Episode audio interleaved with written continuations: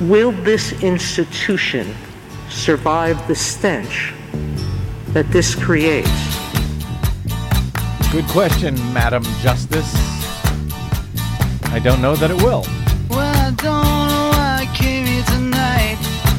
I got the feeling that something ain't right. No, it ain't. I'm so scared in case I fall off my chair. And I'm wondering how I'll get down the stairs. Clowns to the left of me, jokers to the right. Here I am, stuck in the middle with you. Yep. From Pacifica Radio in Los Angeles, this is the Bradcast, as heard on KPFK 90.7 FM in LA. Also in California, in Red Bluff and Redding on KFOI, Round Mountains KKRN, and Eureka's KGOE. Up in Oregon on the Central Coast on KYAQ, Cottage Grove's KSO, Eugene's KEPW. In Lancaster, Pennsylvania on WLRI, Maui, Hawaii's KAKU, Columbus, Ohio's WGRN, Palenville, New York's WLPP, Rochester, New York's WRFZ, down in New Orleans on WHIV, out in Gallup, New Mexico on KNIZ, Concord, New Hampshire's WNHN, Fayetteville, Arkansas's KPSQ, in Seattle on KODX, Janesville, Wisconsin's WADR, and Minneapolis, St. Paul's AM 950 KTNF. We also stream coast to coast and around the globe every day on the internets on the Progressive Voices channel, Netroots Radio, Radio for Humans, FYI Nation, NicoleSandler.com, Radio Free Brooklyn, Workforce Rising, No Lies Radio, Verdant Square Radio, Detour Talk, and your favorite podcast sites. Blanketing Planet Earth, five days a week. I'm Brad Friedman, your friendly investigative blogger, journalist, troublemaker, muckraker, and all around swell fellow, says me from BradBlog.com. Thank you very much for joining us today. Oh, brother. Uh, kind of a grim program, I'm afraid. Uh, Yes. But thank you for being here for it. A fourth student, a 17 year old boy, died on Wednesday from wounds that he received, uh, that he suffered when a 15 year old sophomore opened fire at a Michigan high school a day earlier on Tuesday. Authorities announced that earlier today. It happened on the same day, the shooting did. They happened on the same day that school officials actually met with the boy's parents to discuss, quote, concerning behavior by their son. That, according to reports late this afternoon. The other three victims who were killed included a 16 year old boy who died in a deputy's patrol car on the way to the hospital. Seven others were wounded in the attack, some critically, including a 14 year old girl who has been placed on a ventilator after surgery. Investigators are still trying to determine a motive for the shooting on Tuesday at Oxford High School. That's roughly 30 miles north of Detroit. The 15 year old shooter's father had apparently purchased the 9mm semi automatic pistol that was used in the shooting just days earlier on Friday. According to the Oakland County, Michigan sheriff, the four students who were who were uh, killed were identified as 16-year-old Tate Myre, 14-year-old Hannah St. Juliana, 17-year-old Madison Baldwin, and the 17-year-old Justin Shilling, who died on Wednesday. A teacher who received a graze wound to the shoulder left the hospital, but seven seven students ranging in age from 14 to 17 remained hospitalized through the night with gunshot wounds. The gun that the boy was carrying still had seven more rounds of ammo in it when he eventually surrendered to authorities. We live in a very broken world and a very broken country. When a story like that uh, isn't pretty much all that we have to talk about today. Sadly, it isn't. Uh, because we do now live in a broken country with a broken federal government and broken federal judiciary. In fact, a delegitimate, stolen federal judiciary, at least at its highest levels, at the U.S. Supreme Court, where the Republicans who helped assure our broken government packed three justices onto the Supreme Court in an unprecedented fashion to assure themselves a 6 to 3 advantage on the court, which is likely to reverberate for generations. That stolen and packed U.S. Supreme Court met on Wednesday morning to hear a challenge to a 50 year old matter of settled law, or at least what we all thought should be, was settled law, with the state of Mississippi in Dobbs v. Jackson Women's Health Organization, a challenge to the last standing abortion clinic in the entire state of Mississippi. Now threatening to end the well established, repeatedly affirmed right for a woman to have the freedom to choose an abortion during the approximately first two trimesters of her pregnancy. The state of Mississippi, which filed this case prior to the death of longtime abortion rights proponent Justice Ruth Bader Ginsburg, uh, the state actually changed their pleading with the High Court after her death to not just allow the state's ban on all abortions after 15 weeks, but to specifically request that the court overturn the entire Roe v. Wade precedent set back in 1973. The state made that change to their filing only after Bader Ginsburg died and was replaced by Justice Amy Coney Barrett, a far right Republican judge who was rammed onto the court with only the votes of Republican senators. Not one single Democrat voted for her.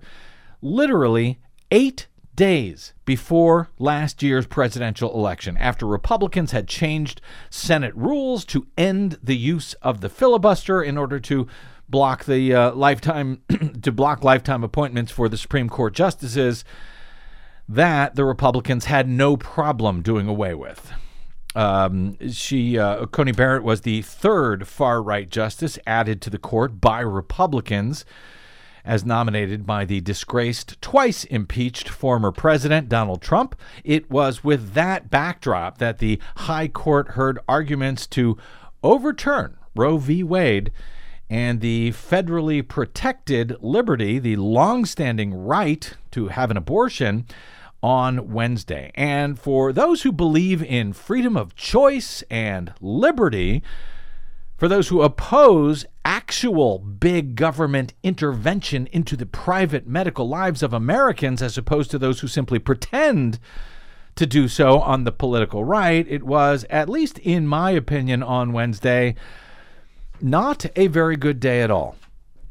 The Supreme Court's Republican appointed right wing majority as AP reports it this afternoon, signaled that it would uphold Mississippi's unprecedented 15 week ban on abortion and may go much further to overturn the nationwide right to abortion that has existed for nearly 50 years. Just as the state requested, once they realized the court majority had changed to favor their radical anti freedom position. The fate of the court's historic 1973 Roe v. Wade decision legalizing abortion throughout the United States and its 1992 ruling in Planned Parenthood versus Casey, which reaffirmed Roe by, at the time in 1992, examining the precedent uh, set by Roe, uh, determining it to be settled law or so called stare decisis. Um, the uh, decision here on all of this probably won't be known until next June. But after nearly two hours of arguments, all six Republican justices, AP calls them conservative justices, but they are not conservative as they are opposed to, you know, things like settled law and established constitutional freedoms, and they favor big government intervention into the private lives of Americans that would allow big government to mandate that a woman must carry the child of her rapist, even if that rapist was her own father. Uh, those six Republican justices, as I heard them, and as AP appears to have have heard them as well, indicated that they would uphold the Mississippi law at a minimum, eating away at Roe's protection at personal freedoms, and that they were likely to go even further to go back to the days when the right to an abortion was not a constitutionally protected freedom, but a matter that was left up to the political discretion, the political whims of each of the 50 states, depending on how lucky you were to be born or to live in any particular state. Justice Brett Kavanaugh, a Trump appointee, asked a series of questions, for example, about whether the court would simply be better off withdrawing from the abortion debate altogether and simply letting the states decide. Why should the court be the arbiter? Kevin uh, Kavanaugh asked. There will be different access in Mississippi and New York and Alabama and California. What's wrong with that? Well, abortion will soon become illegal or severely restricted in roughly half the states in this country if Roe and Casey are overturned, as Mississippi is requesting. That, according to the Guttmacher Institute, a research organization that supports abortion rights. Legislatures in many Republican led states are already poised for action depending on the Supreme Court's next decision. They've already passed laws, in fact, that say if Roe is done away with, that abortion would uh, immediately become illegal in those states. That, as the court's three remaining liberal justices actually standing up today for freedom and liberty in all 50 states, said that reversing Roe and Casey would significantly damage the court's legitimacy. And I got to believe they are right, Desi Doyen. You were up very early this morning, um, following this, uh, pulling audio from these uh, from these hearings you know, I, I'm not an attorney, but you didn't really have to be an attorney, I think, to follow much of this because a lot of it was not legal issues. A lot of it was, you know, stuff that has been argued before. But in this case, the only thing that has changed is there is a different court hearing these very same issues. Yes, and that is exactly what uh, Justice Sonia Sotomayor noted when, uh, in this very specific exchange that she had, when she noted that Mississippi state lawmakers, in crafting their new ban, mm-hmm. explicitly stated that it was only because of the new makeup of the court, of the new justices that Trump added to the court, that they attempted to make this change. Now, um, the sponsors of this bill, the House bill in Mississippi, said we're doing it because we have new justices.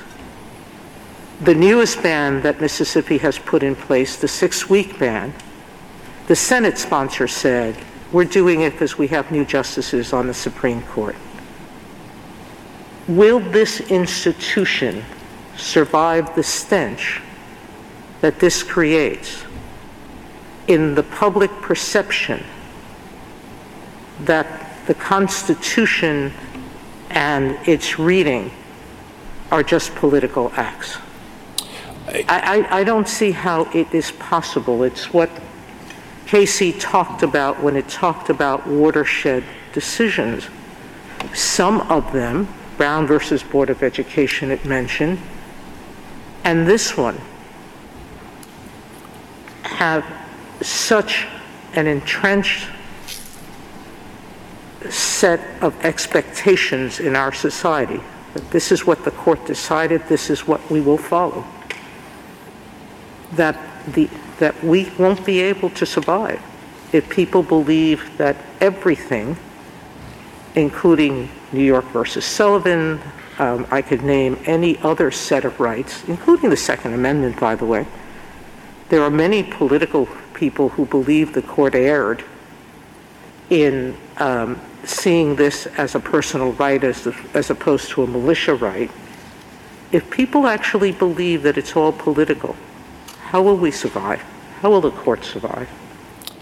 Uh, Justice Sotomayor, I, I think the concern about appearing political makes it absolutely imperative that the court reach a decision well grounded in the Constitution in text, structure, history, and tradition, and that carefully goes through the stare decisis factors Casey we've laid did out. That. No, it didn't. Casey Honor, went through every one of them. You think it did it wrong.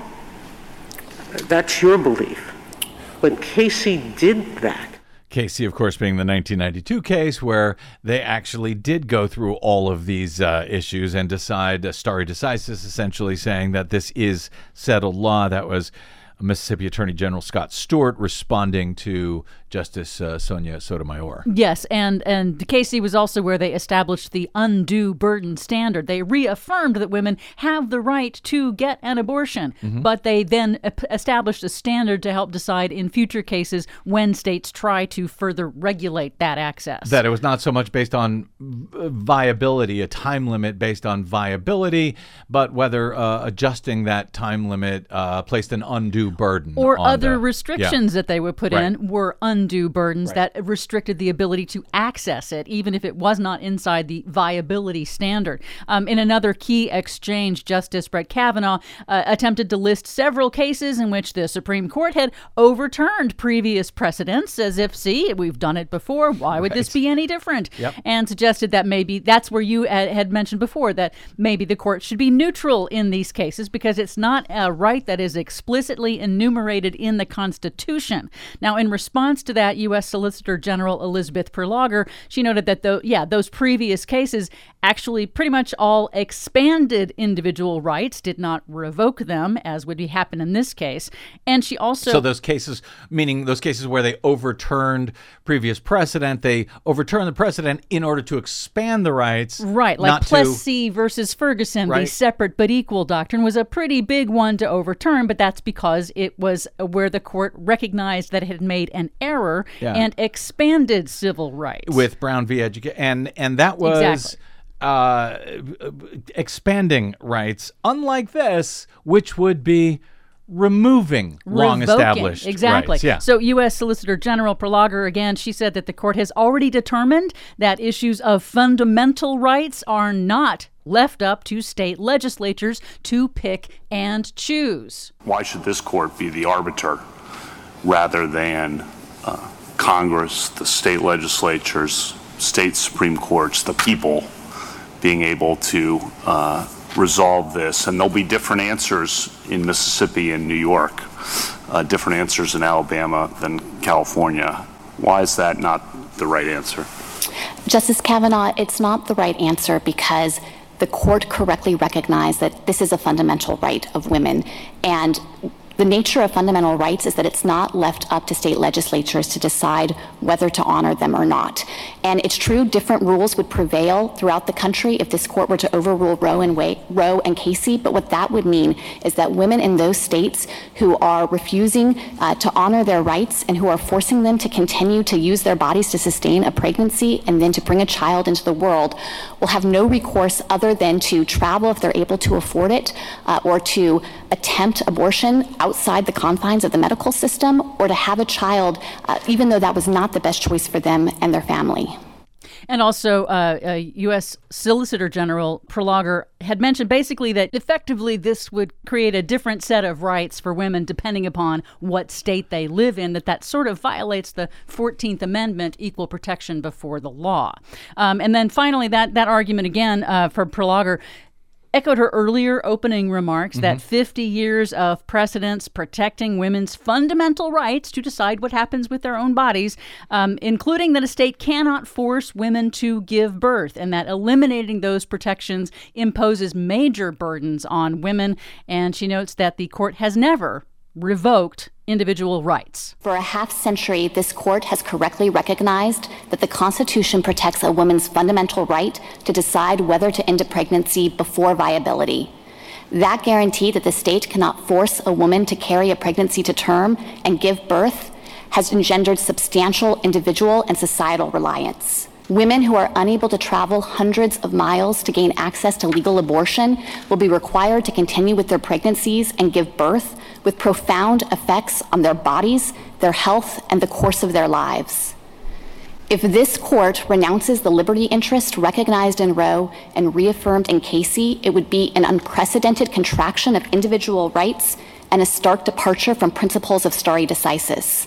The court has never revoked a right that is so fundamental to so many Americans and so central to their ability to participate fully and equally in society. The court should not overrule this central component of women's liberty. And, you know, that's an important point that once these rights are established, the court does not take them away, does not take them back. And yet, that's what's happening here in this moment. I, I, you know, a lot of this seems uh, just unthinkable to the point where I, I think a lot of people don't even want to think about it because it does not seem real. It does not seem realistic, Des, that this is actually happening. But, But newsflash, is. this is actually happening right now. And even if, you know, I, I heard uh, some folks saying, oh, well, maybe uh, uh, the Chief Justice uh, John Roberts will will decide to vote with the uh, with the the, the the the liberals. Even if he does, this still goes down five to four because they stole the Supreme Court. And uh, you know, even without Roberts, it's a five to four advantage. Yes, elections have consequences, it turns out, as we say quite often here. Um, one thing that uh, Chief Justice Roberts seemed to be trying to do was to thread the needle and look for a way to curtail these rights by suggesting that, hey, you know, 15 weeks should be plenty of time for a woman to decide and gather the resources and travel wherever she needs to go to terminate a pregnancy. And he never engaged with the uh, Department of Justice argument that in Mississippi, especially, the majority of women do not have access to reproductive health care and they don't have uh, health insurance and they also have uh, uh, live in poverty and that Mississippi has one of the highest maternal death rates in the country. Yeah. So yeah, the 15 weeks might be his way of trying to thread the needle way, the, the, the through this in order to make it appear that the court isn't changing any of these rights, but in reality, this will probably set in motion a series of trigger laws in various states that hey, once this goes, we're going to start banning even further. Yeah, mind you, you know, in Mississippi, by the way, there's there's only one uh, abortion clinic in the Yeah. entire state. That is what they've got this down to at this point. They've been able to shut down everyone else. And, um, you know, now they would just assume get rid of that one and send people out of state. Well, if you live in Mississippi and you live next door to, you know, you're, you're nearby ish to Alabama, well, good luck getting there. The cost, whatever it takes to get there, the time off work that it takes to get there. Arranging childcare. Uh, right? Or, hey, you can jump on over to Texas. Oh, wait. There's pretty much no abortions allowed in Texas at all at this point. A month ago, the same justices heard arguments over the uh, uniquely designed Texas law that has succeeded in getting around the Roe and Casey decisions and has, at least for now, succeeded in banning abortions in the nation's second largest state after just about six weeks of pregnancy when many women don't even know they're pregnant. The uh, legal dispute over the Texas law revolves around whether the law can be challenged at all in federal court due to the way they wrote it. Uh, so they're just at this point discussing whether you know that challenge can happen. Not they're not even talking about the right to an abortion. Meanwhile, that right has been taken away entirely for everyone in Texas after six weeks. The uh, court was very fast in deciding to hear that law in Texas, but they have yet to rule on it, and the justices have refused in the meantime to put a hold on that law while they're deciding what to do about it. Uh, I consider that to be another very bad sign for personal freedoms.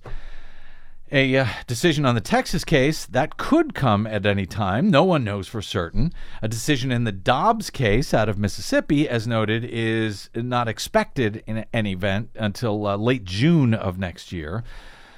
Uh, and that will be a little bit more than four months before next year's congressional elections, where whatever they decide could certainly become a campaign rallying cry for both sides at that point. For now, congressional Democrats are expressing fear and trepidation about all of this. Uh, Senator Elizabeth Warren uh, said she's very worried about what this court will ultimately do. Senator Tammy Duckworth of Illinois said it could be the end of Roe v. Wade, and I think that's a really scary thing for women in this country.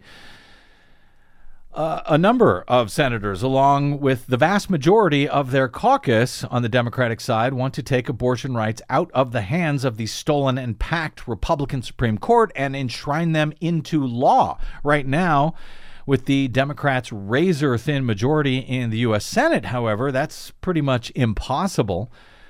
The House, on the other hand, has passed legislation to codify abortion rights They did that back in September, but the measure is pretty much dead on arrival in the Senate. Not pretty much dead, completely dead. Yeah. The uh, filibuster in the Senate would demand the support of 10 Republicans in order to pass that bill. Good luck with that, given that the uh, GOP now largely defines itself by opposition to abortion access. And on the Democratic side, they're not altogether on one page either on any of this. Senators Joe Manchin and Kyrsten Sinema have refused to reform or limit uh, eliminate the uh, Senate filibuster. You know, the same Senate rule that was eliminated in order to seat Donald Trump's three Supreme Court nominees on the bench in the first place. Manchin and Sinema are against, for now, doing away with that. But even if they did, Democrats do not have unanimity on preserving abortion access, even within their own caucus, as TPM points out. The Senate version of the bill that passed the House currently lacks the support of Yes, Joe Manchin and Senator Bob Casey, Democrat from Pennsylvania, both of whom are anti abortion.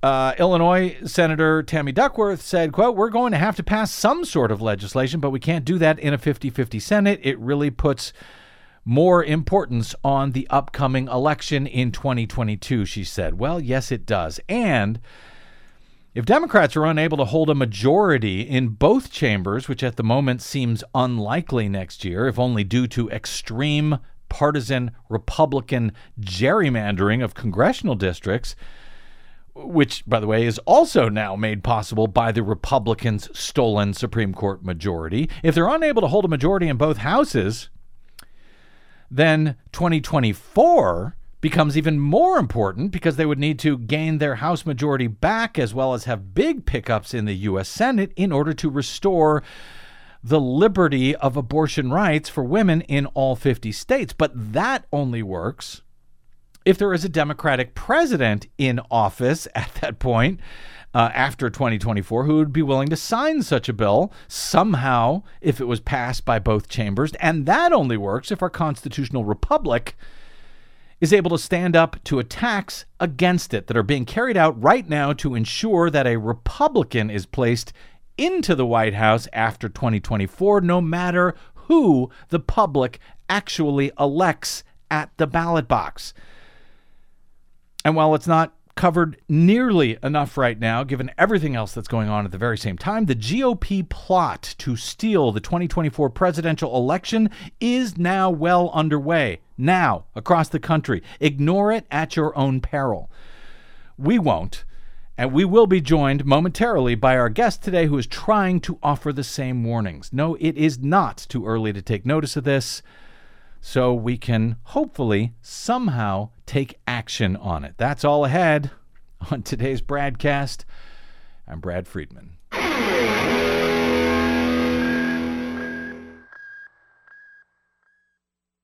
What the public hears on the public airwaves matters. Please help us stay on your public airwaves by going to bradblog.com slash donate to help keep us going. That's bradblog.com slash donate. And thanks.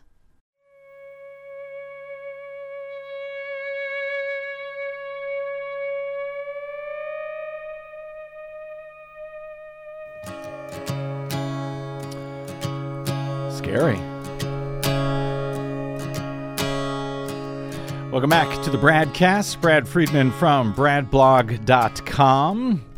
In Michigan, local GOP leaders have sought to reshape election canvassing boards by appointing members who expressed sympathy for former President Donald Trump's false claims that the 2020 vote was rigged in two Pennsylvania communities, at least, candidates who embraced election fraud allegations won races last month to become local voting judges and inspectors. And in Colorado, Republican 2020 doubters are urging their followers on right wing social media platforms to apply for jobs in election offices. A year after local and state election officials came under immense pressure from Trump to subvert the results of the 2020 White House race, according to the Washington Post, which, by the way, should have used the word steal, not subvert, there, just for accuracy. A year later, he and his supporters are pushing an ambitious plan to place Trump loyalists into key positions across the administration of U.S. elections. The effort goes far beyond the former president's public broadsides against well known Republican state officials who certified President uh, Biden's victory.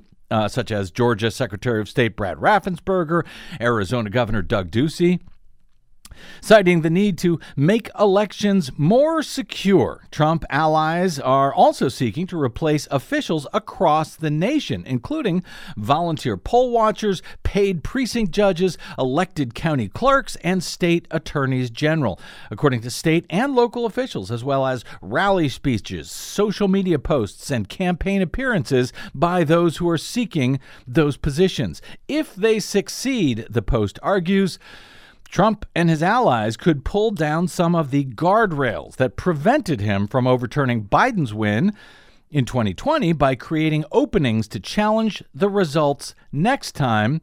According to election officials and watchdog groups, the Post goes on to offer a long and detailed piece about how Republicans are now dismantling and or taking over the election apparatus all over the country not in order to steal the 2020 election, but to be prepared to do so in 2024.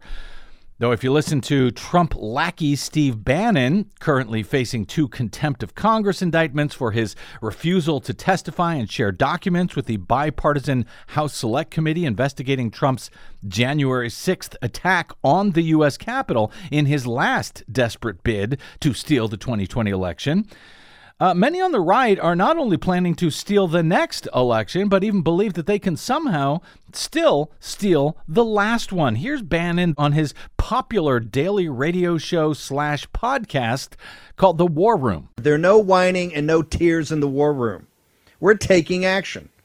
And that action is we're taking over school boards, we're taking over the Republican Party through the precinct committee strategy, we're taking over all the elections. Suck on this and we're going to get to the bottom of 3 November and we're going to decertify the electors, okay? And you're going to have a constitutional crisis. But you know what?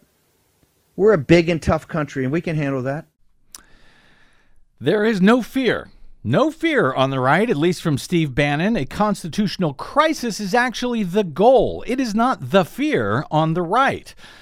Of course, the nonsense about 2020 well, that's a grift. It's the way that Bannon and scores of other on the right make their living right now by duping their supporters into believing that Donald Trump will still somehow be restored to office in place of Joe Biden.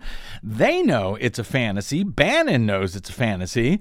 Whether their duped, gullible supporters do or not, well, that's another question. But the threat to steal 2024 in a way that they were not prepared to do in 2020, well, that is a very real threat that we all ignore at our own peril, even now.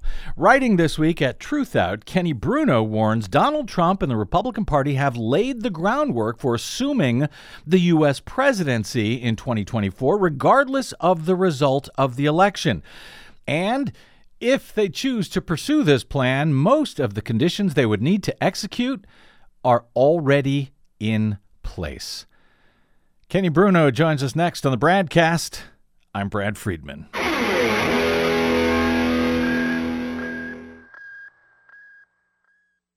Hey, this is Brad. Our nightmare election may be over, but new ones are on the way. Here at the BradCast and BradBlog.com, we fight for election integrity all year around, like no other media outlet in the nation. But of course, we need your help to help us remain on your public airwaves and completely independent. Please help us continue that fight over your public airwaves by stopping by bradblog.com slash donate. And thanks. Now they're planning the crime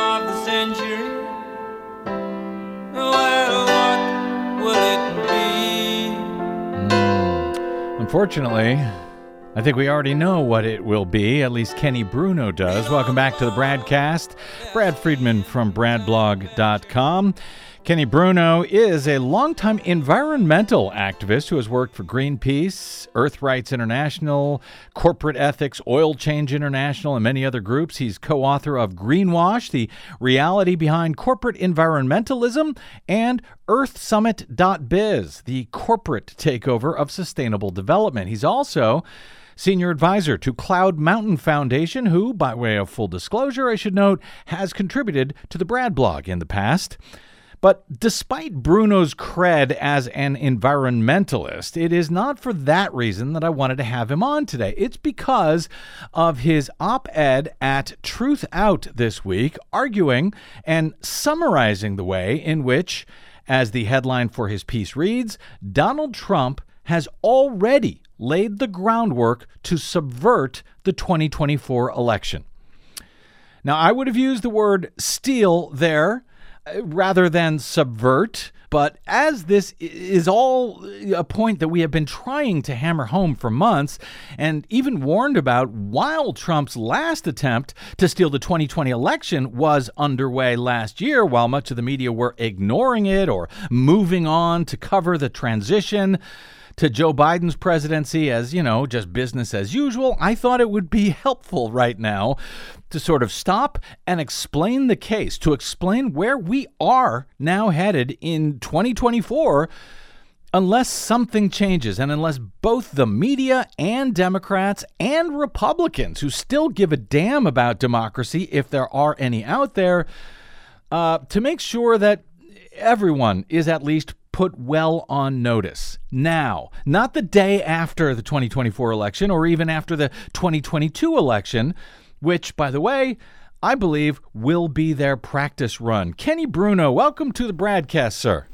Thank you so much. Thanks, Brad, and thanks for all the great work you're doing to uncover this stuff. Thank you, sir, uh, and thanks for your piece of Truthout. We, you know, we as as noted, we've sort of been making the case in bits and pieces that you sort of smartly bring all together into one simple summation, a short piece, your piece at Truthout. So I sort of wanted to, to reset a bit today now that others are beginning to grapple with this uh, threat. The Washington Post is noticing it, uh, to explain how, you know, what I see as a very specific plan to launch a very specific assault on our constitutional republic using Kenny, what would appear to be constitutional means to do so, and, and how all of this is being laid out at the state and congressional levels.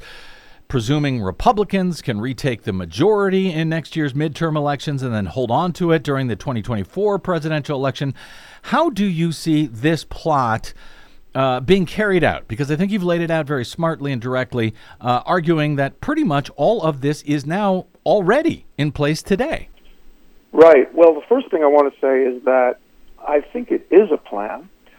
And often you see it covered, or you see various aspects covered as if they were disparate things, mm-hmm. like the treatment of Liz Cheney, the sham audit in Arizona, the repetition of the big lie, the changes, uh, the new state voter suppression laws in mm-hmm. 19 states, covered in, as if they were kind of disparate things. But the simplest explanation is that they're all part of a plan. And if you were, uh, if you, Brad, were egotistical and ruthless enough, I'm not saying you are, but if you were ruthless enough mm-hmm. to want to be president and you didn't care whether you won or lost the election and you just wanted to be president, what would you need? Think about it that way, work backwards from there. And I think some of the elements are that you would want to undermine faith in elections. You would want radical state legislatures, especially in swing states. Mm-hmm you would want a majority of states with a majority of loyal members of Congress. You would want to purge moderate representatives and election officials, and that's what the article you were talking about um, in the intro mm-hmm. laid out in a pretty terrifying way. Yeah. Um, you would want to purge election officials who might not go along with ending democracy, who might not play ball. You would want a compliant Supreme Court. You would want to intimidate the election officials who are left. And I could go on a little bit, but you get the picture that these are the things you need in place. And if you look now at Trump and the GOP, most of those boxes are already checked. So I think that's the main point I want to make. Mm-hmm. Um, and they are part of a comprehensive plan. What's funny to me is that I'm not an elections expert, and I see this plan and it terrifies me. I don't really know why more people aren't freaking out about it, and why the Democrats don't seem to be uh, preparing a counter plan. In my view, the Democratic Party, for all its flaws and weaknesses, is the only entity that can stop this plan. I think it's true what you said before that Republicans could, in theory, but it doesn't look like um, any of them have the will to do that. So the question then is, if, if this is right, then you know what should the Democrats or other entities do for a counter plan? If you know your opponent has a plan, you better have a counter plan, and I don't see it. And and I'll get to the Democrats here in a minute. The uh, you know how all of the the pieces you sort of ran through there, uh, you know, will will be used as you say, assuming Trump runs for president. I'll get to that in a moment as well. Uh, how will all of those pieces then be used if if it can be uh, easily described here? Uh, as you write, between Election Day and December 16 of 2024. That's the date that the electors in each state will meet to formally vote for president and vice president. How will these pieces sort of come together uh, in a way that uh, Republicans were not prepared to do back in, in, in 2020? Right. So my understanding is the way it works is that each state sends their slate of electors to Congress for certification. That's mm-hmm. the process that became famous on January 6th. Um, most Americans probably never paid attention to it because it was considered pro forma. Mm-hmm. But if the state legislatures in swing states, many of which are now very radicalized and have also passed really draconian new voter suppression laws, mm-hmm. including, like, for example, the Georgia law, which allows state election boards to take over as many as four county election boards. Yep. So, what could happen, and what I see happening, is that in several states there will be enough chaos, for example, competing slates of electors, that the governor sends one slate, the state legislature sends another state. Or they replace the boards and they don't meet the safe harbor deadline. In other words, they don't um, send a slate in time. Mm-hmm. Then on January 6th, and I believe it does come on the same date in 2025 as it came in 2021, mm-hmm. easy to remember. Mm-hmm. On January 26, 2025, when Congress opens the envelopes, they might very well say nobody has 270 electoral votes, therefore no one has won the election. At that point, it goes to Congress, to the House, to select the president. And the way it's done is that state by state. So whichever party has enough states with a majority of members, right? So this is not a majority of the House of Representatives. This is a majority of states with a majority of members. It's the state delegate, the, whoever has the majority of the, uh, whichever party has the majority of state delegations in each state, essentially. Right. Yeah. And that and that's assuming that everybody votes on party lines, mm-hmm. which is why the purging of moderates who might not go along with the ending of democracy here is mm-hmm. also a very important part of this plan. Yeah. But let's assume that that it goes along party lines. Right now, 27 states have a majority of Republican members of Congress, mm-hmm. 20 have a majority of Democrats, and three are tied. That will probably not change in a in a way that matters by January 6th, 2025. If it did, that would be that would be significant. Um, but in that scenario, when when there's enough chaos and enough controversy um, that no one has 270 uh, electoral votes, it will be decided by the House of Representatives. The Senate would, would choose the vice president, by the way, and they could choose a they could choose a Democrat for all we know, but that person would have to work for the for the Republican uh, president. president. Yeah. Yeah. and and by the way, and just Right. to underscore, you know, when we talk about the majority uh, and and what it is that Republicans are trying to do right now, but we're talking about the majority of delegations, House, uh, you know, state Right. delegations in the House. For example, Wyoming only has one representative, so. Uh, and that's one vote. uh, That's one vote. That is, you know, one vote uh, towards a contested presidential election. In this case, that one vote currently is Liz Cheney, who would probably not be inclined to vote for Donald Trump, which is, of course, just one of the reasons why Donald Trump and Steve Bannon and all the rest are going so hard against Liz Cheney. Replace her and you win one more state in a contested presidential vote. And I should also underscore that I think a lot of people think, well, you know, we don't have to worry about it because uh, Kamala Harris is will be the vice president, unlike Mike Pence, et cetera. Well, if Kamala Harris opens that box uh, with the electoral votes in it, and there is no clear majority because they the Republicans have gamed it at the state level she'll have no choice but to throw it to the House, you know, according to the Constitution and so forth. So that's sort of what they had hoped. Uh, Mike Pence would do back in 2020 that he would just pretend there was no clear majority and throw it to the House. Now they're putting in, in place a means to do exactly that no matter what happens in Congress, to do it sort of at the state level. Uh, Kenny, uh, helpfully, you do offer, and, and I just want people to understand this is a very real thing. And, you know, you talk about all these disparate pieces coming together. It does sound like some sort of a massive conspiratorial plot, the type of which the Republicans would accuse Democrats of. But each of these pieces they're actually doing it. There is evidence to support the fact that they're actually doing it. This is real. This is not a crazy conspiracy, and people need to understand that, particularly in the media, and yes, the Democrats. Uh, before I get to the Democrats, Kenny, uh, you do offer at least four different ways to, uh, as you put it, guard against the possibility that the 2024 election could unfold in this way. Can you can you quickly step through those four items, at least to just give us some hope here that this doesn't have right. to happen?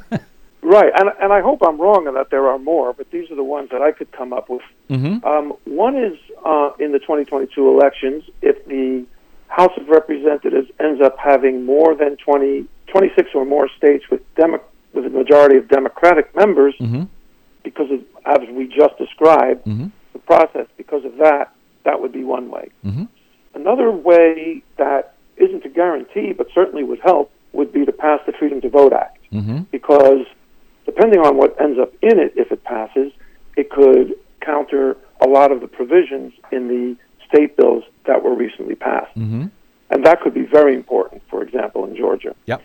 A kind of out there idea, but it, it but it could work, is for President Biden to appoint and the Senate to confirm four or more new Supreme Court justices who wouldn't play ball with this. Mm-hmm. Um, I'm presuming in this that if the Republicans do this plan, that it would eventually end up not only in state supreme courts but also in federal court as a I mean mm-hmm. as a matter of you know protection of, of civil rights. Oh, it would it would so absolutely go to the so, Supreme Court. Yeah, absolutely sure. yeah. right. So you right now we have a Supreme Court that was that is compliant, Mm-hmm. complacent, cooperative with this plan, I think. Mm-hmm. Um, so appointing four or more new justices would change that. Um, and then there's another kind of out of the box idea, which is that under the 14th Amendment, Section 3, anyone who has pledged allegiance to the Constitution of the United States cannot hold office if they have engaged in insurrection against that Constitution of the United States. So, in theory, if you participated in the insurrection, you cannot run again for all, you cannot run for reelection. And the Secretary of State in each state will decide whether um, whether it, this whether Section three of the Fourteenth applies to you or not. Mm-hmm. So you have to be courageous as a Secretary of State, but you could do it. You could say that Donald Trump participated in insurrection and is not eligible to be on the ballot. Which is so those are four. Those Yeah. are four ways, um, and none of them is a guarantee to stop the plan. Mm-hmm. But uh, all of them, any and all of them, would help. and any of and all of them are uh, difficult uh, to carry out in many Right. ways. Uh, you know, electoral resistance with a, a Democratic majority that's going to be difficult just because of the gerrymandering. The legislative resistance, obviously, we have seen with uh, you know Joe Manchin and Kyrsten Sinema, their reluctance to reform the filibuster to allow some, uh, the Freedom to Vote Act to pass. Biden has not wanted to add uh, uh, members to the Supreme Court, but even to do that would require overcoming the filibuster. You're going to run into the same problem. and, uh, you know, the idea of uh, saying that uh, Trump is in violation of Section 3 of the 14th Amendment, therefore is disqualified from even being on the ballot, well, of course, that is going to meet all sorts of resistance. So there are options. Not a lot of them are very good or promising, Kenny, right now, anyway. Well, yes, you know that that's really true. They're long shots. What I want to, the message that I wanted to convey with the article is that you need to take drastic action if there's a severe threat. These are drastic steps. Um, Well, maybe maybe reforming the filibuster shouldn't be that drastic, but it seems like an uphill battle right now. But the others certainly seem like provocative steps in some ways, um, but they're warranted because the threat to democracy is so severe. I called originally, you know, you you criticized the title as saying subvert instead of steal. I just want to sort of defend myself by saying, of course, the editors wrote that. My original title was Def was DEFCON for democracy. Yep. DEFCON, the military, for, you know, terminology for le- different levels of threat. And so, I, I think if you understand the threat to be that severe, then you have to take drastic action. And unless you're talking about it and preparing people for drastic action, they're not even going to understand why it's justified. Which is So ex- ex- I, I think that's my message: is that this is a real threat. It's a real plan. It is being carried out. The evidence is that it is being carried out.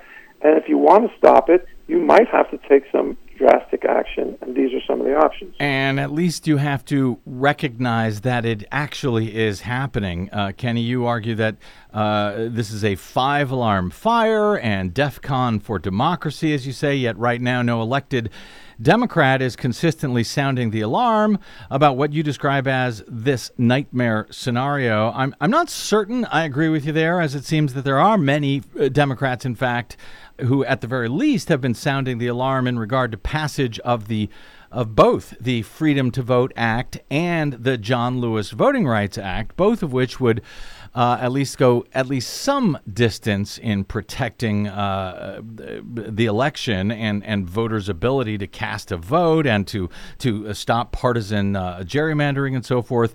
But uh, where they are, where Democrats are not doing enough, as you see it, uh, where are they falling short? And and what would you like to see them do? And and why above and beyond? You know, it's Joe Manchin and Kyrsten Sinema who are holding up changing the filibuster. What could Democrats uh, do above and beyond what they're doing now? Well, first of all, let me say that uh, I would love to be wrong about any of this. And so, if you're right that Democrats are talking about it more consistently than I recognize, I'm really, really happy to be wrong about that. And I'd really be happy to be wrong about the whole thing, quite honestly. So, I think the most important thing at the moment is probably to talk about it, to call it out. Hmm. Because if you don't socialize people to the idea that this um, steal, subversion, gaming of hmm. the Electoral College is underway, they won't really be ready to accept your actions to defend it. Hmm. So you have to you have to basically call it out. So I would expect there to be floor speeches. Not I expect it. I would hope to hear floor speeches every day, articles by members of Congress, by secretaries of state, call you know expressing their dismay about this exact thing. There are many things that they're dismayed about, but I think they need to recognize again the plan around the election to you know heads I win, tails I lose, tails you lose plan mm-hmm. that that Trump has, and, uh, and talk about it first and foremost. And then I do think somehow they have to get to Manchin that he cannot. Yes, okay, he loves the filibuster. It's a tradition. The minority has rights, but this is far more important than the filibuster, and somehow he has to be uh, brought along based on the severity of the threat, based on the DEFCON level. Which- that you know, filibuster is not a DEFCON situation. Which is one of the reasons that I've been, you know, trying to. I think language is important here. It's one of the reasons I've been, you know, trying to yell and scream that no, uh, Trump was not trying to overturn the results. He wasn't trying to subvert the results. He was trying to steal the election. In 2020. And if we start describing it as such, because I believe that's accurate, then you know the the threat. I think the threat level is lifted when we're now talking about, hey, he didn't succeed at his attempt to violently steal the 2020 election, but they are preparing right now to do what they couldn't do in 2020, and that is now to steal the 2024 election. Uh, Kenny, I've got just a, a, about 30 seconds here, but uh, you know I'm not altogether convinced that uh, Trump will actually be running again in 2024. I think he might be indicted by then, though that might make him want to run more. I don't know. I'm not sure he liked the job very much, even though he loved the power that that came with it. So I think he may just milk it as long as possible to rake in as much cash as possible before he says he won't run. Either way, does this plan work if Donald Trump is not running again in 2024? Are the are the other potential GOP candidates actually willing to carry out this plot to steal an election? In his absence, and, and would it even work for them if, if, if he's not there to mastermind it? Well, first of all, let me say again, I hope you're right and I'm wrong. I think he'll run. I okay. hope I'm wrong. Okay. But I think, in theory, it is possible for this to work for another candidate. But I think it would be much more difficult because one of the things that's emerged, it, one of the things that the right wing has accomplished lately is this unity behind one person. Mm-hmm. And without that, without the unity, loyalty, and fear, uh, this plan could fall apart. I can't. I can't predict anything because mm-hmm. I don't know who would be the nominee if it wasn't him. Mm-hmm. But unless they command this kind of loyalty and unity, uh, I, I think it could fall apart. The first thing, uh, first things first, as you note, Kenny Bruno, uh, people need to understand what this plot is and how it is right now being put in place. Just one of the reasons why, by the way, uh, by full disclosure, I'm I'm a, a, a plaintiff uh, challenging SB 202 in Georgia, the law there that allows, among other things, uh, the state legislature to replace election officials with you know whatever partisan they want to allow them to overturn the results any way they want. Pay attention. Folks can check out your piece and I hope they will at truthout.org. I will link to it when we post today's show at Bradblog. Headline Trump has already laid the groundwork to subvert the 2024 election uh, from our friend Kenny Bruno. Kenny, really appreciate you joining us today. Really appreciate you being one of democracy's Cassandras at this point to try to sound the alarm, sir. Thank you very much. Pleasure to be on. Thank you. All right, we have got to get out. I'm running Yes. late here and uh, following one of the grimmest broadcasts of all time. Well, Although it there's- is what it is. And there's a lot of competition there for that, too. anyway, uh, so we got to go. Thank you very much uh, to our producer, Desi Doyen, to all of you for spending a portion of your day or night with us. If you missed any portion of today's program, you can download it anytime for free at bradblog.com. Hey, while you're there, please consider hitting one of those donate buttons or just going to bradblog.com slash donate to help us stay on your public airwaves so we can also be your Cassandras. Hmm. You can drop me an email. I am bradcast at bradblog.com. On the Facebooks and the Twitters, I am the Brad Blog. I'll see you there until we see you here again, hopefully tomorrow. I'm Brad Friedman. Good luck, world.